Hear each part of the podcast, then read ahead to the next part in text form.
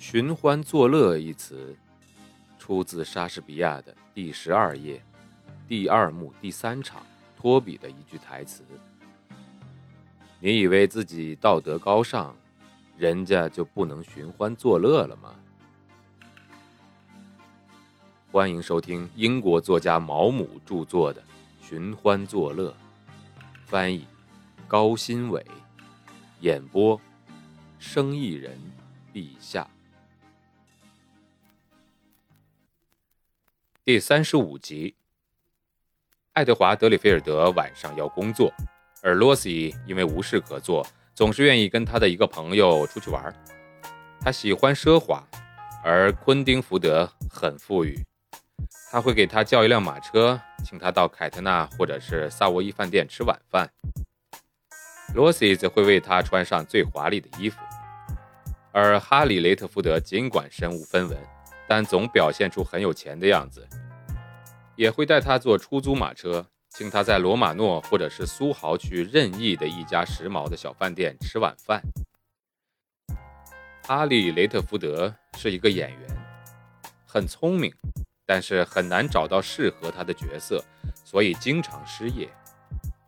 他大概三十岁左右，长着一张丑陋而亲切的脸，说话的时候总是丢音节，让人觉得很好笑。罗西很喜欢他那玩世不恭的人生态度。和那份穿着伦敦最好的定制西装却不付钱的招摇，那虽然身无分文却会用五英镑去赌马的鲁莽，那幸运的赢了钱却随意挥霍的慷慨，他非常的欢快迷人，爱虚荣也爱吹嘘，还有些不讲道德。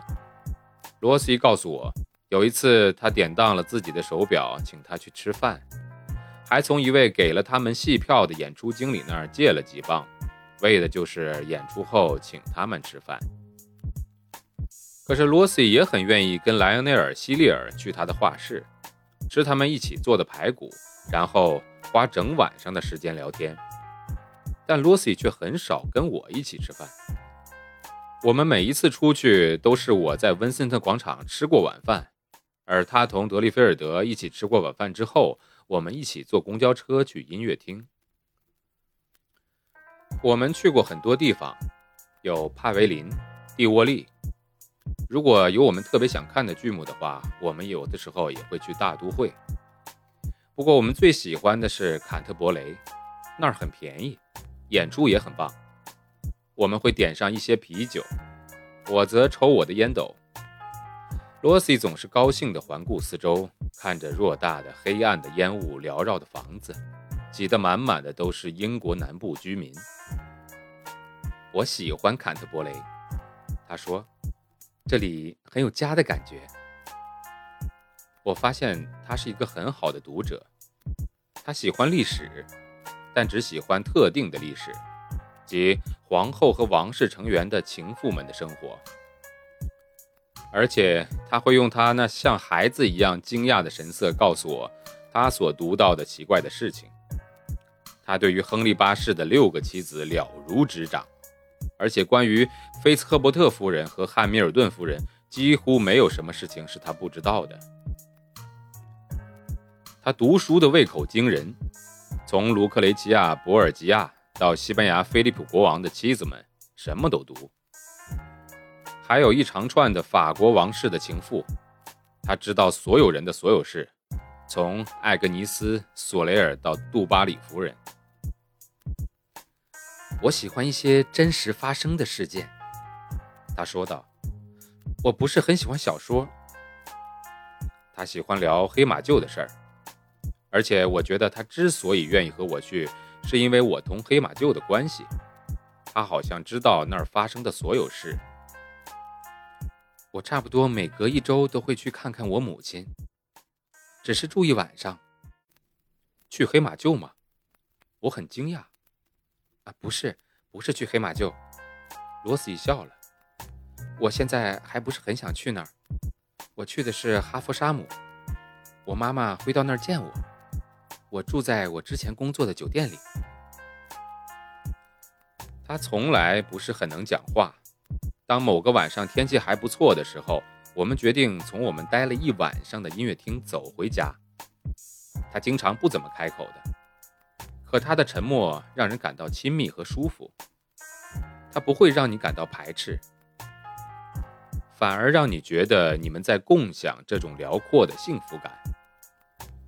有一次，我跟莱昂内尔·希利尔谈起他，我说。我不知道他是怎么从我第一次在黑马厩见到的那个鲜活、讨人喜欢的年轻女子，变成现在这个拥有所有人都认可的美貌的可爱女人的。我很快就能跟你解释清楚，莱昂内尔·希利尔说：“当你第一次遇见她的时候，她还只是一个鲜活而丰满的乡下姑娘，是我创造了她的美丽。”好吧，我已经不记得我是怎么回答的了，但我的回答一定是很粗俗。希利尔则不以为然，这只证明了你对美一无所知。在我发现它是一个闪着银光的太阳之前，没有什么人认可它的美。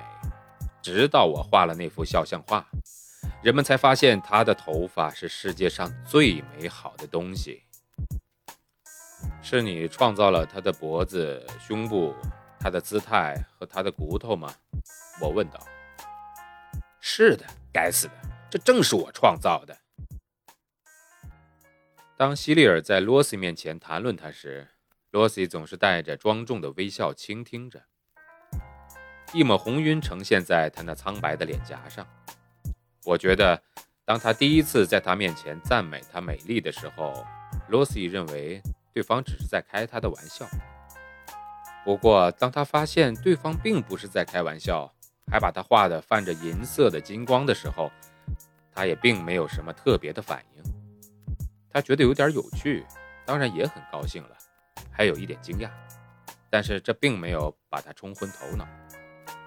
他觉得画家有点疯狂。我一直都想知道他们之间是不是有点什么。我不能忘记我在黑马厩听到的罗西的事情，以及我在我叔叔家花园所见到的。我甚至也怀疑他和昆汀·福德以及哈里·雷特福德。我曾经仔细地观察过他们和他在一起的样子。罗西对他们并不是很熟悉，反而是同志般的。他以前总是在大家的面前公开地和他们预定会面。当他看着他们的时候，总是带着那个顽皮的孩子似的微笑。这时，我发现那笑容中有一种神秘的美。有时候，我们并肩坐在音乐厅里，我看向他的脸，我不觉得我爱他，我只是享受在他身边安静地坐着，看着他那淡淡的金发和泛着浅浅金光的皮肤。当然，莱昂内尔·希利尔是对的。很奇怪的是。罗西身上的金色确实给人一种奇异的月光般的感觉，他拥有一种夏日夜晚里光线从晴朗夜空中慢慢隐退的那种恬静。他那辽阔无垠的宁静并不让人觉得沉闷，这宁静就像肯特海岸边八月阳光下平静而闪耀着光芒的大海那样鲜活。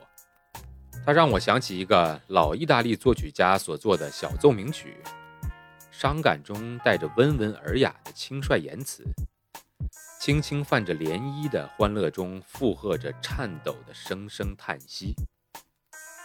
有的时候，当他发现我在看他，会转过来注视我的脸一段时间，但他不说话，我不知道他在想什么。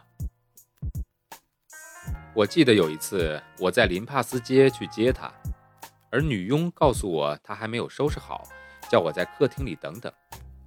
他走进来的时候，穿着黑色丝绒衣服，戴着一顶插满了鸵鸟毛的阔边花式帽。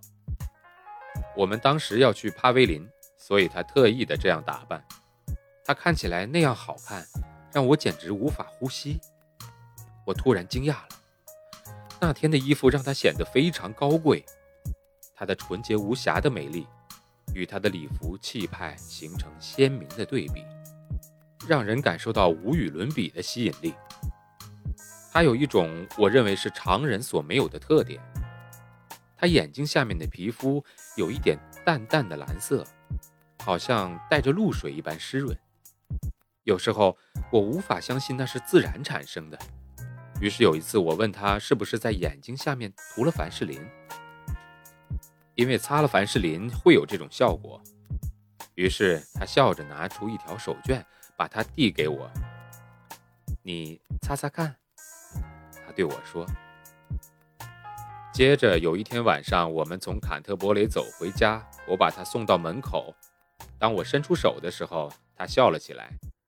是低声的咯咯的笑，然后他的身子倾过来。你这个大傻瓜，他说。他亲吻了我的嘴唇，那不是一个匆匆的吻，也不是带着激情的接吻。他的嘴唇，那丰满而红润的双唇，在我的嘴唇上停留了很久，让我感受到了它们的形状、温度。与柔软。接着，他不紧不慢地收回了他的双唇，安静地推开门，轻盈地走了进去，把我留在了原地。我震惊于自己竟然什么都没说，我傻傻地接受了他的吻。我简直呆在了那里。我转过身，走回了自己的寓所。我的耳边好像还响着罗西的笑声。笑声既不轻蔑也不伤人，而是直率而深情的，就好像他是因为喜欢我才这么笑的。本章节演播完了，感谢您的收听，欢迎订阅。